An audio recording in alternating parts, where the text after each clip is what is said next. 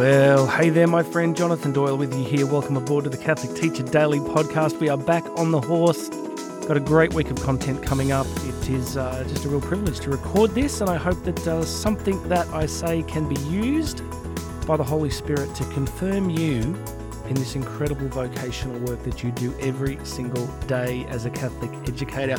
Do you know that God sees you? Do you know that He is aware of the efforts that you make, especially those little ones. You know, often on stage when I'm speaking to teachers, I'm always talking about what I call God's economy. In a human economy, we value bigger is better than smaller, more is better than less, faster is better than slower. But in the economy of the kingdom of God, you know, the, the scripture really clearly tells us that his ways are as high above our ways, his thoughts as high above our thoughts as the heavens are above the earth.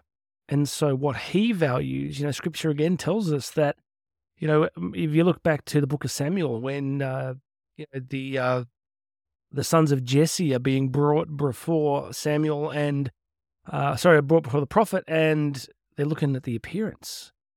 And then, of course, there's that famous line man looks at appearance, but God looks at the heart. God sees these tiny little things. Mother Teresa used to talk about that she was always big on this idea that, that it isn't the act, it isn't the size of the act, it's the motivation of the heart, the small things done with great love. And I just want to remind you as you go through your day as a Catholic teacher that those little things and these little things that you do, you know, no one's ever going to see them. Like just the smallest things, literally something as small as a smile or a wave.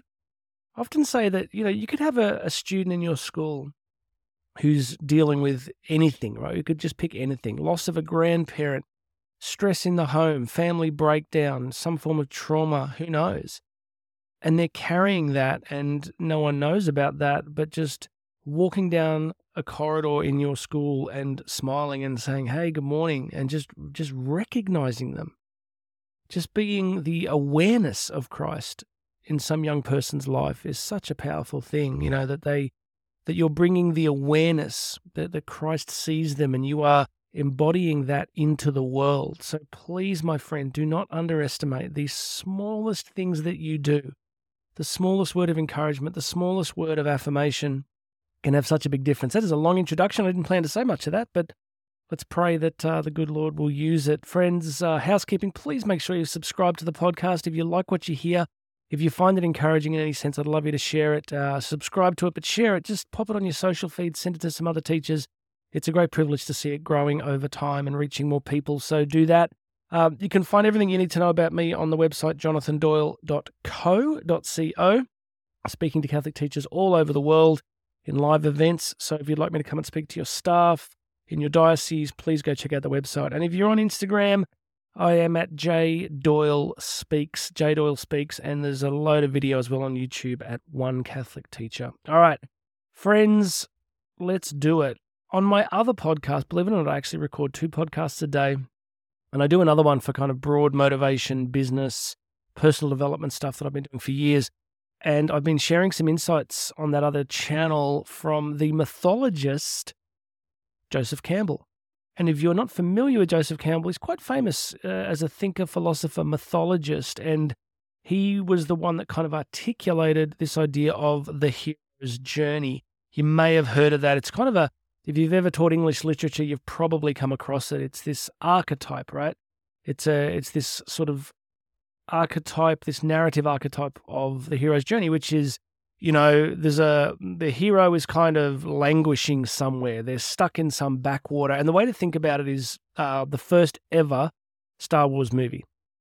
You know, the original Star Wars, because the reason that movie was so one of the reasons it was so successful. There was a few, but one of them was that it absolutely nailed this hero's journey, and you know, you've got Luke Skywalker languishing in this backwater nowhere, going nowhere, and you, you know the movie starts with his frustration, and then a stranger appears, uh, Obi Wan, and then uh, he sort of reveals a new identity, a new possibility to the hero. Uh, but the only way that they can enter that is to go on the hero's journey, is to is to face incredible risks and say goodbye to everything they've known, and face obstacles and hardships, and find inner strength and come back changed. They return to their uh, to their community changed. And as I said on my other show, the roots of that are very deep. If you look at uh, when Homer was writing the Iliad, you that's around about 3000 BC. Um, you are seeing the hero's journey in Odysseus, in um, you know Odysseus traveling, leaving Ithaca, traveling to the Trojan War, and then returning through all these trials back to Ithaca. So there's an introduction to Joseph Campbell. You're like going, okay, you've covered a bit of ground. We've only just started. But I wanted to share a quote. I, I just been working through some of his quotes and um, really powerful stuff. And gosh, we have such great riches. You know, Campbell obviously is not part of the ordinary magisterium of the Catholic Church, but there is such great wisdom. And I think all wisdom, all true wisdom, whatever is true, whatever is good, whatever is beautiful, comes to us from the Holy Spirit permeating through culture. And you know, scripture is full of men and women who weren't necessarily um, under the authority of God, still being used by God to accomplish his ends and purposes. So let me share this with you today because this quote ties into something which I think is absolutely indispensable for every single Catholic teacher, principal, bishop, anybody in Catholic leadership or ministry anywhere at all times. So let me share this with you. He says this You must have a room or a certain hour or so a day where you don't know what was in the papers that morning. I guess these days we'd say news websites, right? Then he says, You don't know who your friends are. You don't know what you owe anybody. You don't know what anybody owes you. This is a place where you can simply experience and bring forth what you are and what you might be. This is the place of creative incubation. At first, you may find that nothing happens there. But if you have a sacred place and use it, something eventually will happen. Okay, for me, this is pointing to the absolute primacy of our life of prayer. So I will never back off on this one. I speak about it a lot when I'm doing staff professional development, when I'm doing big keynotes, when I'm doing anything involving Catholic educators. I, I put this as one of the pillars of how we navigate and grow through the challenges we face. So, for many of us, what happens, of course, is we may not have developed a life of prayer. We may have not particularly developed that that discipline over the years. No one taught us really how to have one. We may not have seen it modeled, and we just kind of get up every day and we're like, oh, you know, Lord, you know, good morning and hello, Jesus. And you might say a two second prayer and off we go. But I'm really pointing us to something different. I'm talking us, I'm pointing us towards what I often refer to as a fundamental disposition, a, a modality of being, a modality of life itself. So, for close to 30 years, I have had a, a pretty strong, really, you know, almost relentless daily ritual of a life of prayer. Wherever I am in the world, uh, you know, I've got a young family, we've got three teenagers. So for me, it's 4 a.m. It's pretty much 4 a.m. most days, and it is an extraordinary time because it's so quiet and I'm a morning person and it's so peaceful. So I'm not telling you anybody listening to start at 4 a.m. because some of you would go, Jonathan, good luck with that but it's just the thing that's been on my heart for, for all these years. And and I just want to encourage you to begin to consider building this life of prayer in. So what Campbell says in this quote is, you know, you bring forth what you are. Like what happens in that silence is is something over time. So it's not like a ticker box exercise where we're instantly transported into you know vast spiritual realms. It could happen, you know.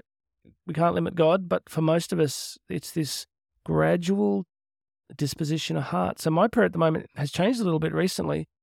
Whereas I, you know, I, I sit in the silence, I have a coffee, I've got this beautiful sort of sacred space that I have, and then I'm just going through the readings of the day. So I've got the ordo, the the church's order of mass for the day, and then I'm really going back to scripture. So I'm really spending every day just allowing Christ to speak to me through his word because, of course, he is the word. So an encounter with him through the scriptures is a very genuine encounter. You know, look at the Second Vatican Council, Dei Verbum.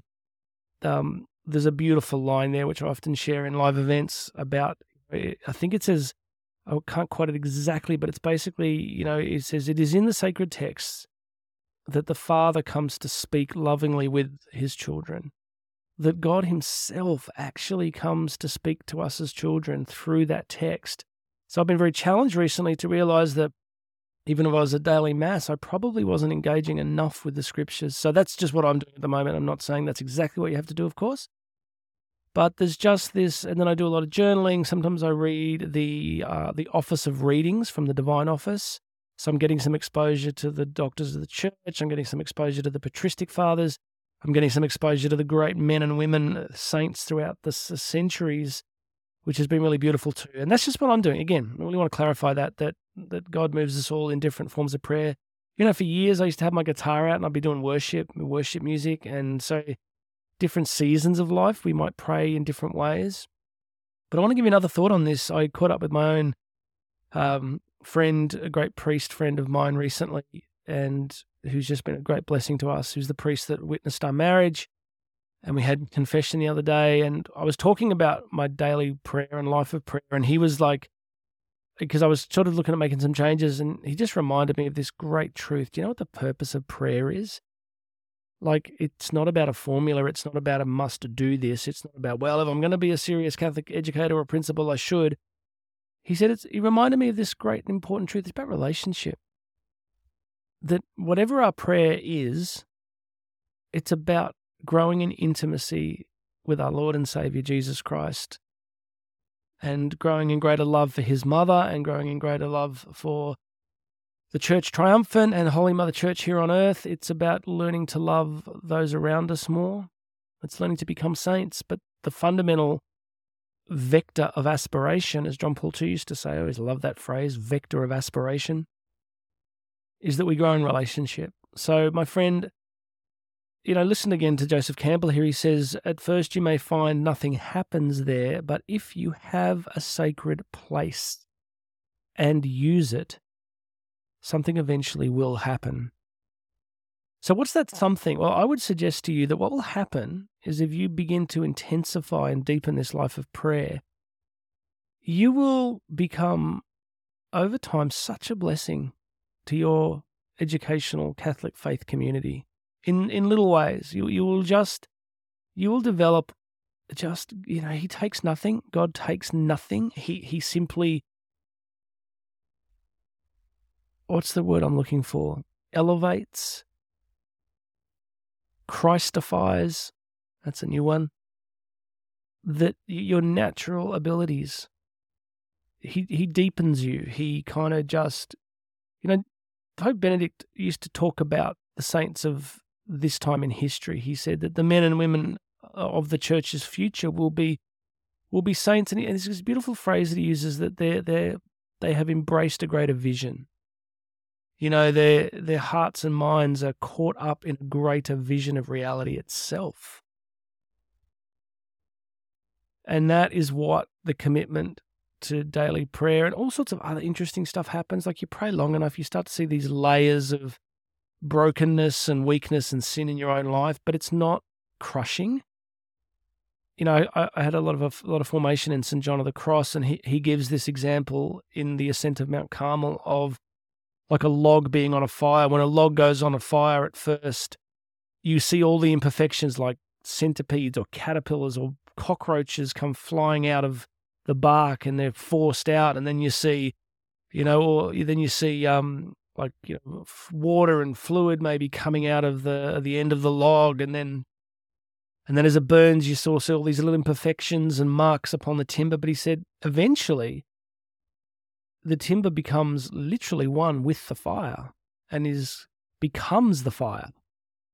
And it was an, analogy for prayer because as our life of prayer begins, we, we are often aware of our frailties and limitations, and Christ works very gently with us to kind of drive those out over time. And friends, it can be a long time. I turned 50. Uh, this is my 50th year, and it, it's quite humbling to realize how many years it can take so if you're struggling with anything with patterns of sin or or damage to relationship or things that just seem intractable, have patience with yourself because sometimes the Lord knows exactly what he's doing and he just I think it's for me it's like his sense of humor. He's like looking back and going, "Jonathan, look at what you worried about and, and stressed about and thought would never change, you know, like look back now, look back. Like you've, you know, I think God would say to me, look, you, you tried to stay faithful and he's been faithful to me. I don't want you to miss any of this. I don't want you to miss any of this richness. I don't want you to miss any of this growth. So, my friend, to sum up, this great mythologist, Joseph Campbell, is telling us that if, if you want to live, you know, the uh, I said on the other show that uh, Aristotle has a great quote where he says that the unexamined life is not worth living.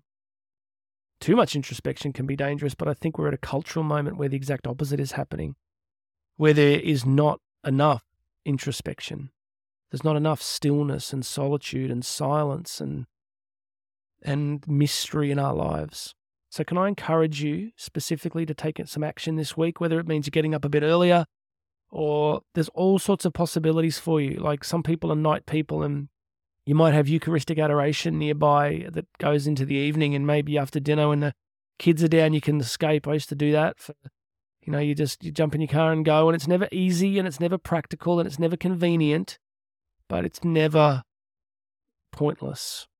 And it's, he, he, he never lets you down. So it might be that on the way home from school, you stop in the chapel or you go to the school chapel after school. Who knows? But you got to be a bit of a revolutionary here, right? I, I think that Benedict's right. The men and women of this coming change are going to be men and women of revolution who do revolutionary things in a culture of distraction and addiction.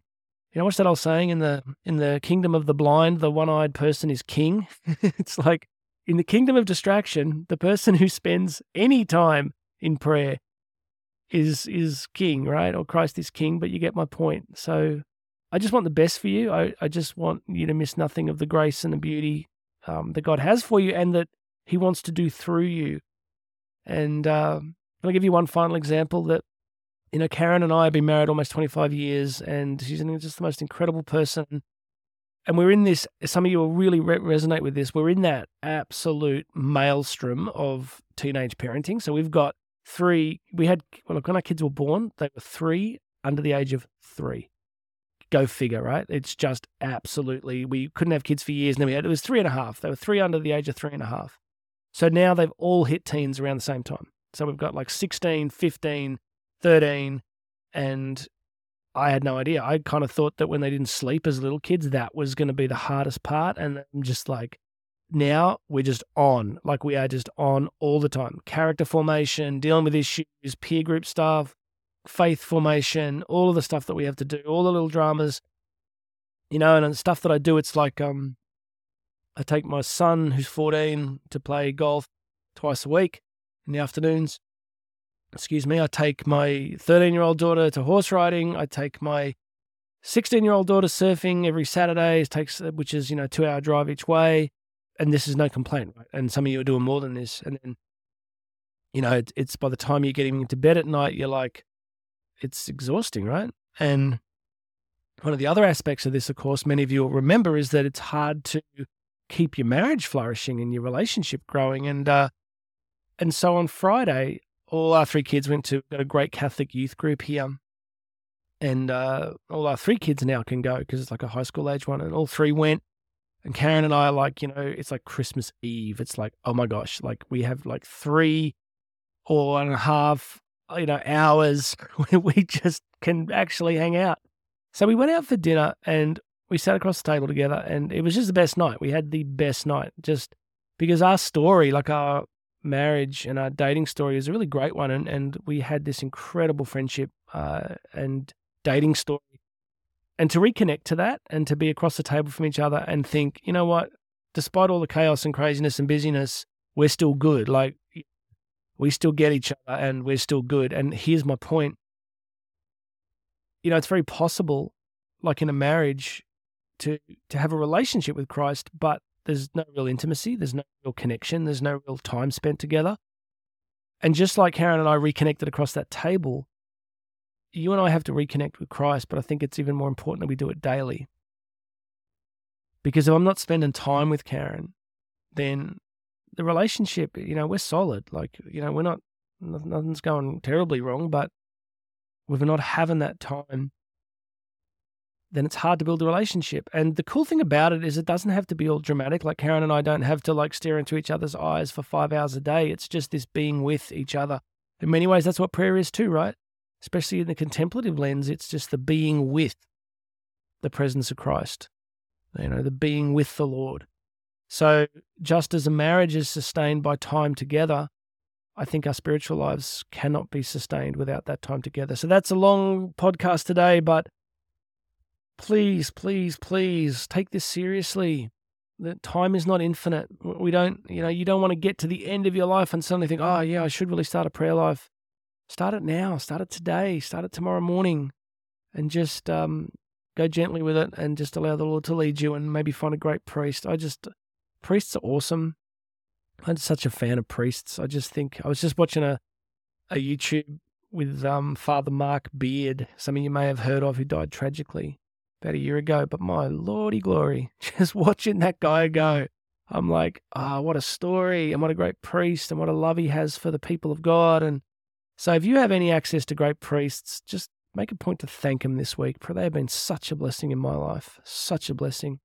You know, with all the scandal that's happened over the last 20 years, which is just so real and so terrible, may it never let us lose sight of the absolute radical generosity and goodness of so many fine men who have um, who service in the priesthood. So, if you're a priest listening to this today, uh, you know, God bless you. And if you if you've got a good priest in your life, maybe send him this podcast and say, listen to the last couple of minutes because we are so lucky to have you. And of course, great women religious as well. But um, yeah, just so blessed by that. All right, so please make sure you're subscribed. I've got another great episode coming for you tomorrow, probably hopefully a bit shorter. And, and you know what? A lot of times these episodes are coming from that prayer, like you know what Joseph Campbell says, this sacred place, something will eventually happen. So in the mornings at 4 a.m., when I'm reading the scriptures and I'm reading the church fathers and I'm reading the different books and sitting in prayer, he's so generous. Like so many times, I prayed, I said, Lord, give me something, give me something. you know, like he just multiplies. Like think of the loaves and the fishes. He just, all he wanted was just, you guys bring something, you guys bring something, and I'm going to make it much more. So my job is to bring something, which is to bring some prayer and to bring some reading and then he shows up and he hopefully gives me things that are a blessing to people. And in his beautiful economy, you know, I know mum listens to this podcast. Maybe if there's one other person, I don't know. Even if just one of you was listening, if I only had an audience of one, I would still do it because he can multiply. Can I, like, I'm sorry to do this, but can I tell you one more cool story? Like, you, you have no idea what he can do. I heard this incredible story the other day from um, the guy Lee Strobel. So if you're not familiar with Lee Strobel, he wrote these very influential books in the 80s, I think, called The Case for Christ, The Case for God, The Case for Creation. And he was, uh, long story short, but he was an investigative journalist, atheist. His wife became Christian, drove him nuts. And because he had these incredible uh, investigative journalist skills, he thought, right, I'm going to use these skills with my wife wrong. She's delusional. I'm going to show her she's not a Christian. Long story short, he becomes absolutely converted, becomes a massive Christian evangelist. But he tells this story about the prompting of the Holy Spirit, and he said he was, um, he said he was he was working for the New York Times or the Washington Post, and there was somebody at his work who he just like the Spirit prompted him to go and just instantly preach the gospel to this guy and invite him to church like literally walk up to this atheist who he knew they were they were they were colleagues and say, "Look, I'm really sorry to have to do this, but I just want to tell you that Christ died for your sins and God has this incredible plan for your life and you need to come back to church. You need to come to church maybe for the first time." And then Lee Strobel's going, "No way." Like he's saying to the Holy Spirit, "No, this is not from you. No way. They're just going to laugh at me. It's going to be ridiculous." But he tries to be obedient, right? So Lee Strobel walks up to this atheist and says, Look, I'm really sorry to do this to you, but God's put it on my heart to tell you that He died for your sins. He's opened the doors to heaven for you. He wants you to come to church. The atheist looks at him and says, No, I'm offended. I, I really don't, you know, no, I'm never coming to church. I don't believe in your God. This is ridiculous. And Lee Strobel's kind of really upset. He's like, okay, walks off and he's really confused because he's like, well, I was obedient and that just went terribly. So a couple of years later, he's preaching at an event, and this different guy, not the atheist, a different guy comes up to him and says, Mr. Strobel, can I talk to you, please? And he says, Sure. He says, Look, uh, you don't know me. We've never met. But um, he said, about two years ago, he said, I was an intern at the Washington Post. And he said, You don't remember this, but you actually came in one day and there was another person there and you just stood at the counter there at their desk and you just preached the gospel. And Lee Strobel said, oh, Yeah, I think I remember that. And he said, What you didn't know, he said, is, is that I actually had dropped something and I was on my hands and knees um, under that counter trying to get something out. And he said, I happened to be on my hands and knees when you preached the gospel and invited this guy to church. And he said, it convicted my heart. And he said, I was just completely convicted. And I got back to church and he said, God's just taken control of my life. And he said, I would never be here if you hadn't done that. And I was like messed up by that. You can hear it in my voice. I'm like, it's like God's just playing with us. He's like, you know, here's Lee Strobel thinking, oh gosh, I was obedient and it failed. But oh, we do not see, my friends, we do not see what he is doing behind the scenes. So you, you do not see what he might be doing through one conversation you have with a student. If you're a principal, he doesn't you do not know what he might be doing through your faithfulness and your holiness and your desire to build a great Catholic Christian educational community. If you're a bishop listening to this, you cannot know how your pursuit of holiness and your pastoral heart, if you're obedient, can just bless people. So let us all be encouraged by that story, and I will now promise to stop. I really will, because I just I, love you guys, and I, and I really care about this message, and I want everything. I want you to have everything that God has for you. So please make sure you're subscribed. Please share this with people, and uh, everything's on the website, jonathandoyle.co. I'm back speaking in the US, and so if you want to book me to speak to staff, I cover a whole range of topics burnout for teachers, resilience, faith formation, mission, Catholic vision, mission and identity for education, leadership. Um, I speak to students still. There's a whole bunch of stuff that I do, and of course, consultancy work. So I do a lot of sort of top end consultancy for Catholic organisations on their projects and different things. So uh, I hope that's all useful. If you're on Instagram, come and say hi. J Doyle Speaks. If you've got your phone, just type in J Doyle Speaks, one word, in Instagram and just send me a DM. Say hello. Let me know that you're listening. But uh, otherwise, you can send me a message through the website, jonathandoyle.co. So, if there's a topic that you would like me to speak about for, in your journey of Catholic education, just email me through the website, jonathandoyle.co. God bless you, my friends. This has been the Catholic Teacher Daily Podcast, and you and I are going to talk again tomorrow.